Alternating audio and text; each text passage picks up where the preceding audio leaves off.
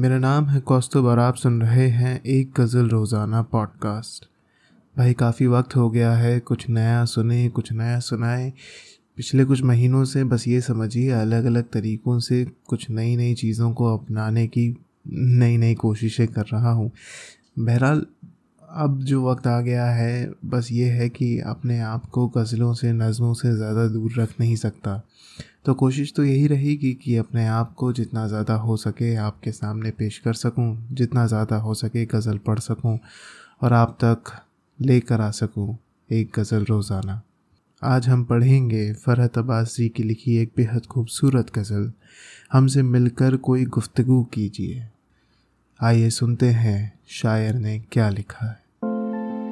अर्ज़ किया है, हमसे मिलकर कोई गुफ्तगू कीजिए, हमसे मिलकर कोई गुफ्तगू कीजिए, पूरी दिल की यही जुस्तजू कीजिए। हमसे मिलकर कोई गुफ्तगू कीजिए, पूरी दिल की यही जुस्तजू कीजिए।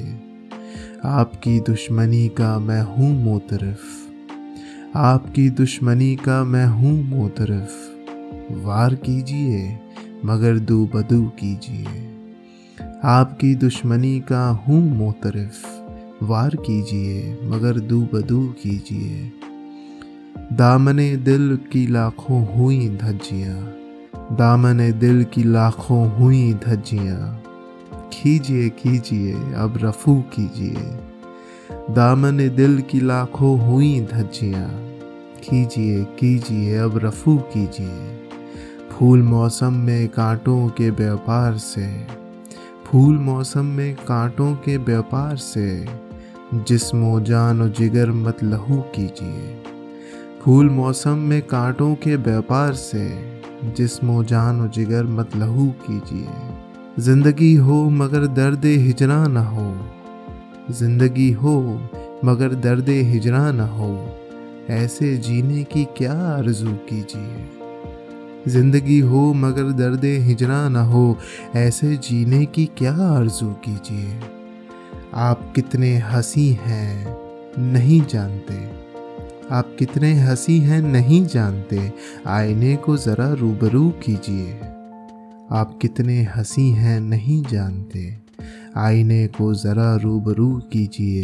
फ़रहत एजान की क्यों जुस्तजू कीजिए, फ़रहत एजान की क्यों जुस्तजू कीजिए, बुझते जीवन की क्या अब नमू कीजिए। फ़रहत एजान की क्यों जुस्तजू कीजिए, बुझते जीवन की क्या अब नमू कीजिए।